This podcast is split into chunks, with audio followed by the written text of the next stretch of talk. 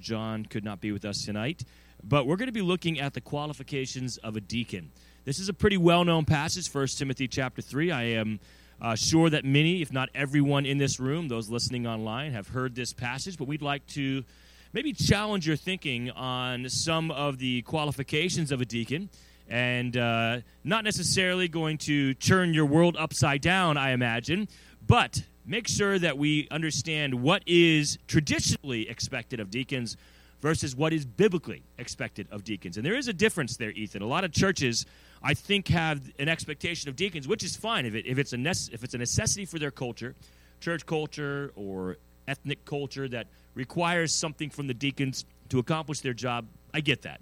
But for us to take that expectation and to place it on a biblical level, level from other deacons, even when God Himself does not require it, I think that's the danger. Yeah, I was listening to the discussion you guys had last week on Sunday night, um, and it's it's kind of surprising how we turned like a pref because it's okay to put your install your preferences into you know who you hire or who you appoint to positions, but at the end of the day, like is a preference, and a lot of churches are turning those preferences into like you know doc like doctrine. Right. Okay. for that position. So let's jump right into the passage. We're going to skip over the passage dealing with that of the elder, the bishop, or the pastor.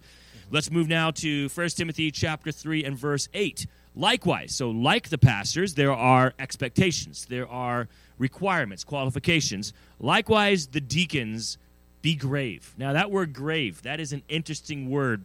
Uh, it has the idea of seriousness as opposed to um, taking things lightly, uh, not dealing with matters at the level that they require. Now, right when I read that word, and I understand the word grave meaning a seriousness about the way in which you do things, that is so very important. If deacons are literally working with the down and out, with the, the those struggling with physical illnesses, mental illnesses, health issues, financial issues, I don't think they want a goofball showing up at their door who, who tries to joke their way through the conversation or thinks that laughter is always the best medicine. And no matter how hurt you're feeling, if they could just tell you a couple good jokes, then we'll get you through. So God's word is stating that you need to have a guy who's mature enough to basically read the room. It's not that a deacon can't ever be funny. Right. Not that a deacon can't ever joke around. That is not what's being stated here. This idea of seriousness obviously is in, is, is, is in reference to when the ministry requires it, the man can take it at the level of seriousness that is required. Yeah, especially when, again, their if their job is to serve the typically the people that they're at, they're going to be asked to serve, like you said, are the people who are like very needy, They're hurting. They're They're- already hurting. and they're and they're and because they're hurting, they're typically in they can be in like an embarrassing embarrassing situation. It's not it's not nice to have someone come to your house and realize, oh, like your kids, um, you know, the the the house is messy. You Hmm. know, you don't have the, the kids are sleeping on a mat in the in, on the corner. You know, because that does exist. Um, and I remember like going on visits with my dad, who was deacon at church, and we had to do we saw houses like that, and you can't be funny because it's serious. Like these Mhm. people are in situations where they need help. So I mean, it's it like you said, it's kind of a moot point, but you have to say it because yeah, like they don't. This is a very serious role that you're being placed into, where you're helping people that are hurting. So taking their role seriously, taking the the service seriously, Mhm. taking the hurt and the pain seriously, Mhm. not just treating it as oh it's okay tomorrow's a better day you'll get through it it doesn't Right. it doesn't grave doesn't mean the antithesis only of joking you know or or of uh, um, taking everything in a in a humorous manner grave is also the antithesis of not taking it seriously Mhm. not taking something um, in a manner in which it is actually happening trying to convince the person who's going through the pain that they're not really in pain Right. it's not that big of a deal. You'll be all right. You know, tomorrow's a better day. The, when the rain passes, the sun is there, right? Using all these cliche terms, they're not grave. It's not that someone wants a deacon who's always frowning all the time and everything is the worst and, you know, the rain clouds never pass and the sun never comes out. That's not what we're looking for either. There's a balanced approach here, and you'll see that with, with some of the other things that are mentioned. But um, we definitely need to understand that when dealing with people who are hurting, financially, spiritually, emotionally, with their mental health, when they are hurting, they need someone that can take them seriously. Okay.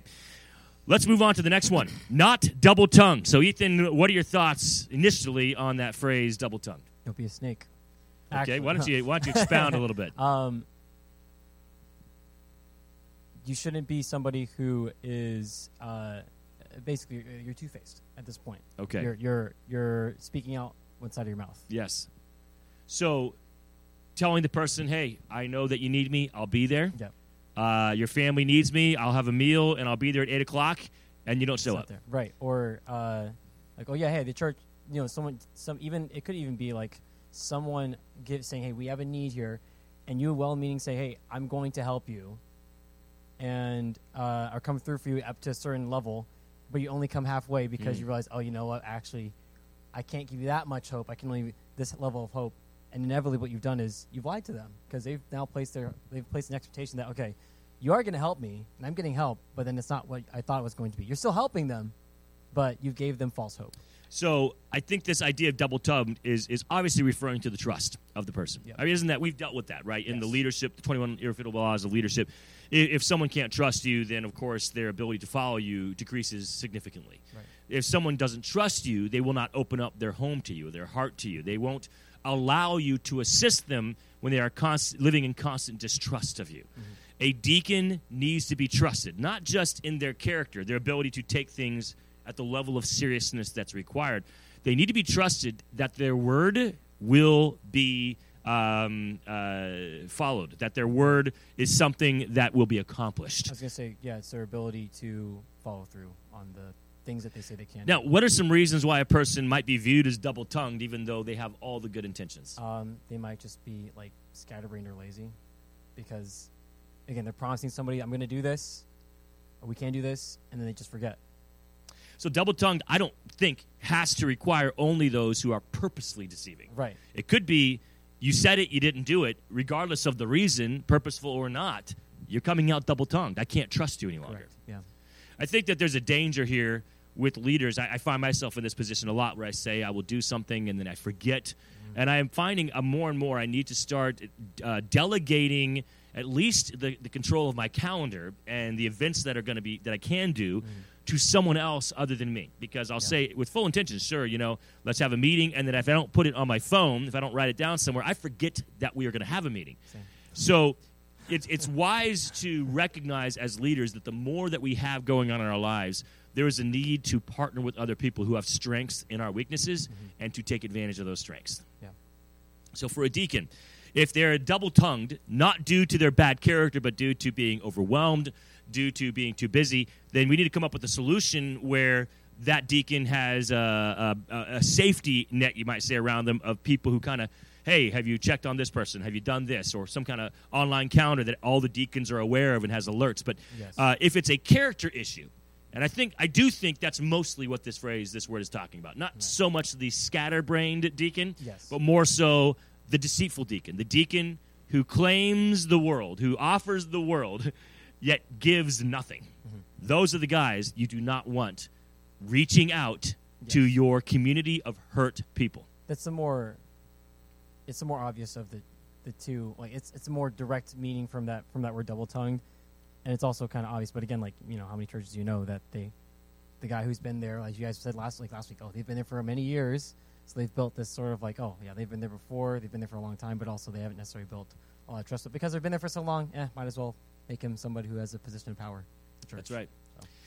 Okay, Ethan, here we go. Getting into the one that I said might um, challenge some thinking here. Verse 8 Not given too much wine. Now, I, I want to ask you a question. You come from a background, I come from a back. We both do come from a background where it was don't drink Mhm. at all. And drinking is prohibited in the Bible at any level. That's the background I came from. I'm pretty sure that's the one you came from, right? Yes. Okay Yes. As I do more research, I have questioned that background. Now, that has not changed my philosophy of drinking. That has not changed how much I drink. It's still nothing. I still don't drink anything, alcohol, any type. But it has challenged my biblical reasons for not drinking. Right. I still don't drink. Um, I think there is definitely biblical foundation for not being drunk. I no longer am adamant that there is a biblical uh, truth for not drinking. I believe there is there is health reasons for not drinking. I think there are practical reasons for not drinking. Uh, I was having this conversation with my health class in high school just the other day, and I said, guys, even though the Bible I don't believe is as clear on not drinking as some might claim. There are plenty of other reasons outside the Bible that you should stay away from drinking altogether. And if you do drink, that you should be very, very cautious when you do. But let's talk about this given to wine. A lot of times, the argument that we shouldn't drink is when you look in the New Testament and you find people drinking wine, what are we told about wine? That's a mocker.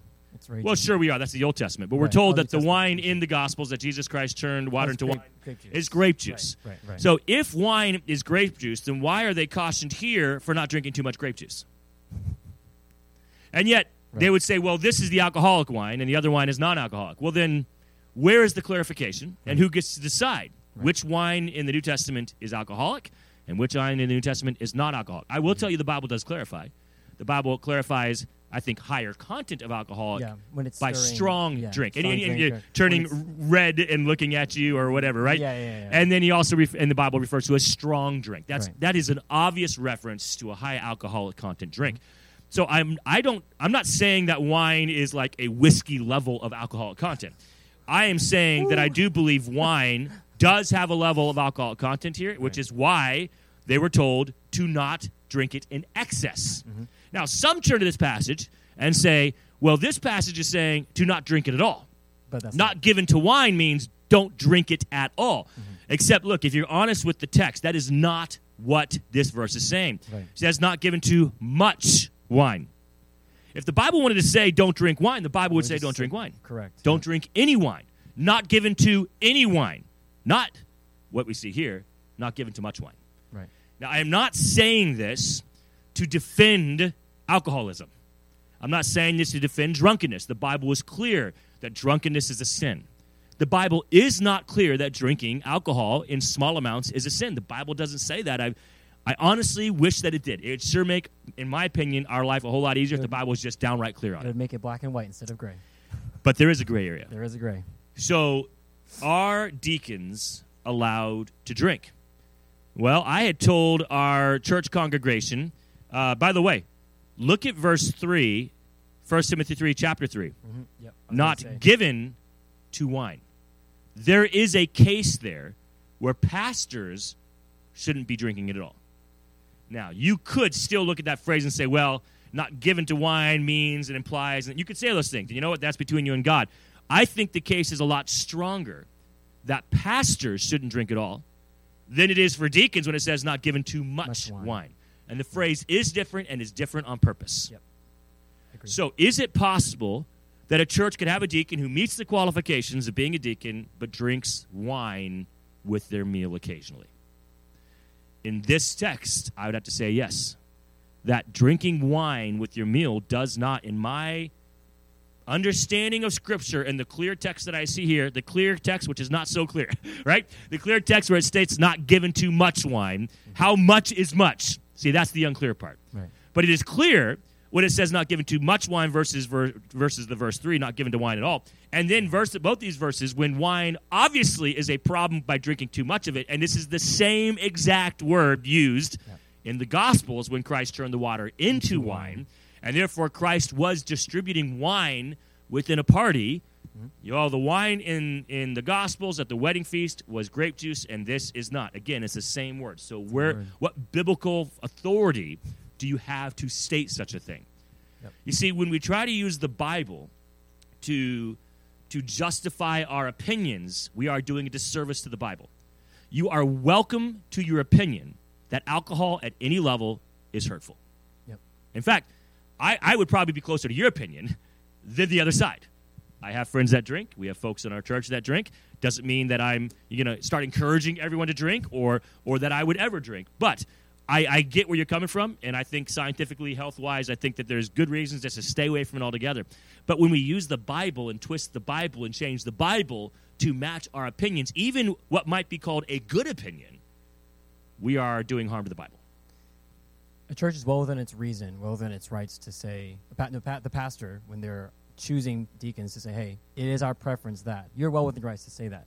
But the moment you say, well, we believe that God's word clearly says that, Mm. okay, that's where you're in the gray area. But again, you can have a strong uh, preference, and it's okay to say that, that it's a very strong preference, so that you, so that you know, because I've heard pastors say, we have this preference so that we can avoid any questions. Yes. Okay, that's fine. Yes. That's fine. You can have that as long as you're not stating that God's word clearly states that wine and alcohol is um, a non-negotiable no.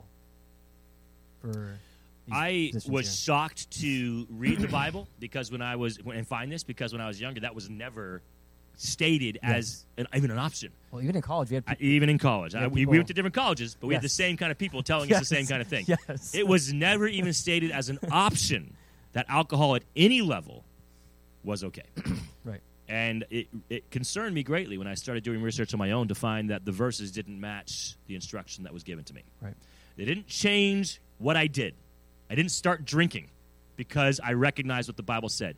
Correct. And that is my encouragement to you. Don't be concerned that when you preach the truth that people are going to say, "Oh, we can drink wine," and then a bunch of people are going to go out and get drunk all the time. You know, we have this vision in our head that that the membership of a church is going to be prone to taking everything they can to the to the fullest extent and more. So if you tell them that drinking wine is possibly okay, then everyone's going to be a drunk. Mm-hmm. I just don't see that played out in the lives of believers. I'm not saying it can't happen. I'm not saying it doesn't happen.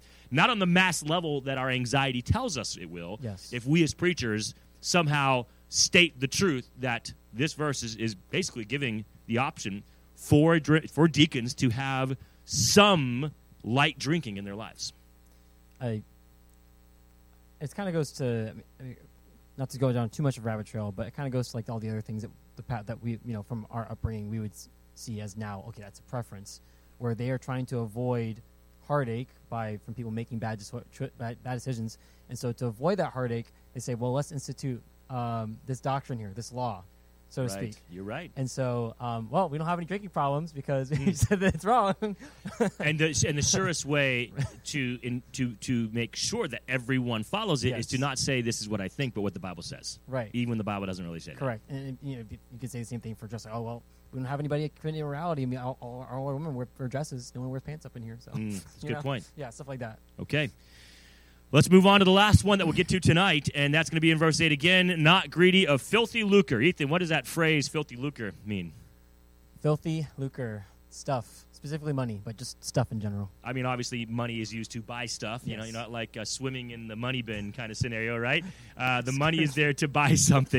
you know what I'm referring to, right, Ethan? Yes, yes, They're very, very classy, very classy, classy reference. I grew up with that cartoon, man. Come on now. No, I like it. I like it. Actually, that's that's one of our go, go-to cartoons on Saturday We're referring to Ducktales, by the way. Uncle Scrooge. If you were, for those in the room that were wondering, a little bit of nerd moment there. Great- great okay, spiritual- great so, spiritual content. yes. So filthy lucre is obviously referring to the stuff you buy. So can you say Right. Filthy lucre stuff? Sure, because Yes. money is used to buy, Buy stuff. stuff, But essentially, you're right, Ethan. It's referring to money. Greedy of money because of what you hope to buy with your money. Correct. Over and again, how many spiritual leaders have gotten themselves in trouble through the misuse, the abuse, the downright embezzlement of church funds? I read about a church, this is just recently. The husband and wife are going to prison for, I think it's only two, which is mind blowing because they stole over half, that they know of, over half a million dollars from a, uh, from a ministry. It was over the space of like 14 years. Oh my. I mean, so, you know, half a million over 14 years isn't as, as much as you might think. Every year, you know what, $50,000 in a year, that's a, still a lot of money, though. of money. So this woman basically had oversight over the money no one else did. Wow. She used it, her and her husband would go on vacations. They would uh, gamble with it. She lost, like, she didn't get rich off it. She still as broke as she was. The Lord's been good before to them. half a million. She went on vacation one of the times with some of her money embezzled, and and someone was um, counting the funds and, and inserting it into the books, and they saw what looked who knew someone who knew they were looking for, or you know knew what it should look like. Say, wait, this doesn't make sense. Mm-hmm. Come to find out, she had like ghost accounts that she was filtering money into and pulling it out and putting ambiguous. Bogus uh, things on the check on the letter on the on the ledger, but that happens a lot, Ethan. She puts the con in women's conference. Good. Okay, you're a dad, so you're allowed that now. You got I got a couple kids. All right, so th- this is a common. It is so common now. We're not even shocked anymore to read this. It's like, oh, there's another one. Happens all the time. Mm-hmm. People who don't have oversight or accountability when they are counting money, the temptation is just so strong. But you, you at least want to start. I mean, obviously there needs to be checks and balances in place. Multiple people counting money and. Mm-hmm. Uh, Multiple eyes on the money and and uh, uh, everything that's needed to ensure there is no embezzlement. But let's at least start with someone who's proven that they don't love money, because someone who's all about money, dangerous to put them in a leadership position. Mm-hmm. Now, isn't that funny? Because you know what I find? Most churches do the opposite. They choose the businessman. I'm not saying it's a sin to be a businessman, Right. but the businessmen who have made business their life, Mhm. where the dollar is the most important thing. Mhm. Where if the pastor doesn't stay under budget, he's out of here. Right. Where he needs my approval as the deacon To get. to spend the money, to get the money, because money, without money, we're sunk. Without money, we're nothing. Without money, we can't move forward. It's not about God, it's not about faith, it's not about the movement of the Holy Spirit. It's about money. Money is the almighty dollar. And these are the guys who are placed in deacons' positions, and God literally warns us not to do that. um, it just kind of goes to a reminder that hey, what's the purpose of the deacon? Is it to, you know, because at, at some point, you know, you're going to be helping people who can do nothing for you. You're going to have to help people at least from the beginning, and then you have to might have to taper off. But you're going to have to help people who there is literally zero return of investment. They keep making the same mistakes. which Yes. right, which is again, which is Yes, you know that's human nature. that's human nature. And and if you're a money guy, like, well, this person's not changing. Why are we why are we helping them? Why do we help? We need to find out what these you know the, the, these are the guys who want to do like huge background checks of the people who they are uh, who are trying to serve. You know how often you know they try to to um, put legislation, I guess, in the church to make sure like how how we help people. But at the end of the day, you know, like your job is to take whatever finances we have that we've designated for you to help people with, and then help them. There, does- there does need to be some wisdom Correct. on how we help people, Right. who we help, how much we help them, how often we help them. Right, 'cause there's- Obviously, yeah. wisdom needs to be involved. But wisdom is tainted when the person making the decision cares about money Yes. more than they do people. Right. So we're not saying there shouldn't be some kind of application process. We have one. Right. We have a ministry that assists people, and Yes. there is an application process. But if the person is thinking about the money the whole time, no one will ever get anything. No, because again, most of the people that you're you have to assume that when you're doing a ministry, the type of ministry that deacons are really called to do, you're going to help people who will make mistakes. You're going to help people who will, you know, eventually ghost you. They're you not know. A good They're investment. not a good investment. Let's put it that way. yes. You are going to help people who are not a strong financial investment. Right. Which is which is horrible to think of if you're a businessman. That's correct. Again, they'll never get help. Right. So when it comes to those who are in places of spiritual leadership, service, in my opinion, that includes the bookkeeper, the treasurers. Mm-hmm. It is a dangerous thing to place people in that position who, verse 8, do place money Mhm. over people. That's a big problem for me. I'm not saying that the bookkeeper shouldn't have a clue about money. I'm not saying you should put someone in there who's broke themselves, doesn't know how to handle money. I'm saying do not put the person who has made money the center of their life. That person, in my opinion, should not have any spiritual leadership in the church, especially dealing with people as it relates to money. Yep. money and people. And just as a, a add on to that, you don't have to be wealthy to be greedy of filthy lucre. That is very true. You're right. It's not just the wealthy. You're, that's a great point. And which you know, if just because someone is like, oh, they, they're always praying, that's really great, yeah, and they're all you know they're always trying to help people and they don't have much. Well, that person might be just you don't know. I don't know. They might be making very unwise financial choices. You know, on the flip side of that, just because they are wealthy doesn't mean they are greedy filthy lucre. Correct. So yeah. let's not assume that, Right. that businessmen can't be the deacons. I'm not Right. saying that. Right. I'm saying the ones, the businessmen and women who have made it obvious that money is most important, why would you place them as a spiritual leader? I guess what we're, we're saying is like, doesn't matter the economic status of somebody. Their character is more than their economic status. But their economic status can be can be an indicator, but you cannot assume that. I think it's just wise to evaluate the person Yes. before you give them a leadership position. Yeah. Make sure the kind of person they are, because you're going to entrust them with the mental health, the spiritual health, the financial, and even the actual health of your people. You're entrusting it to these deacons. Yep. These deacons are essentially the first responders in an emergency situation. When someone's in the hospital, I think, in my opinion, the deacons should be the ones first on the scene might even be before the pastors. Why? Because as was stated in Acts, the pastors are pretty busy with everything else going on. Anything added to what's an already busy schedule doesn't mean the pastors can't and should not make time. It is not as easy for them to make time Whereas a deacon, that is the emergency is their job description. It is their calling. They should be first on the scene. Yeah, that was why they were. That's one of the reasons why it was instituted in the first place. As you talked about last week from Acts six.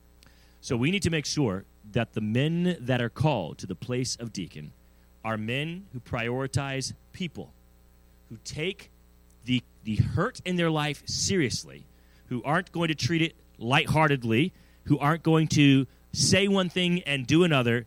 There are people who are not drunks, alcoholics, bringing a bad testimony to the, the kingdom of God as they reach the hurting. Well, that's it for tonight. We're going to continue on again, not next week. We'll continue the week after, uh, finishing up, probably finishing up, if not almost. Uh, we are going to talk briefly about the deacons' wives. That's going to be in verse 11. There will be a conversation there as well. Because when you hire a pastor, you get a pastor's wife almost every time. And when you are, you are placing a deacon, whatever um, spiritual authority that, that, that people do impart on that deacon and how they look up to that deacon, the wife is kind of elevated to a level as well. And you want to make sure that both of them represent God's church well. Have a great night, and we'll see you in a couple of weeks.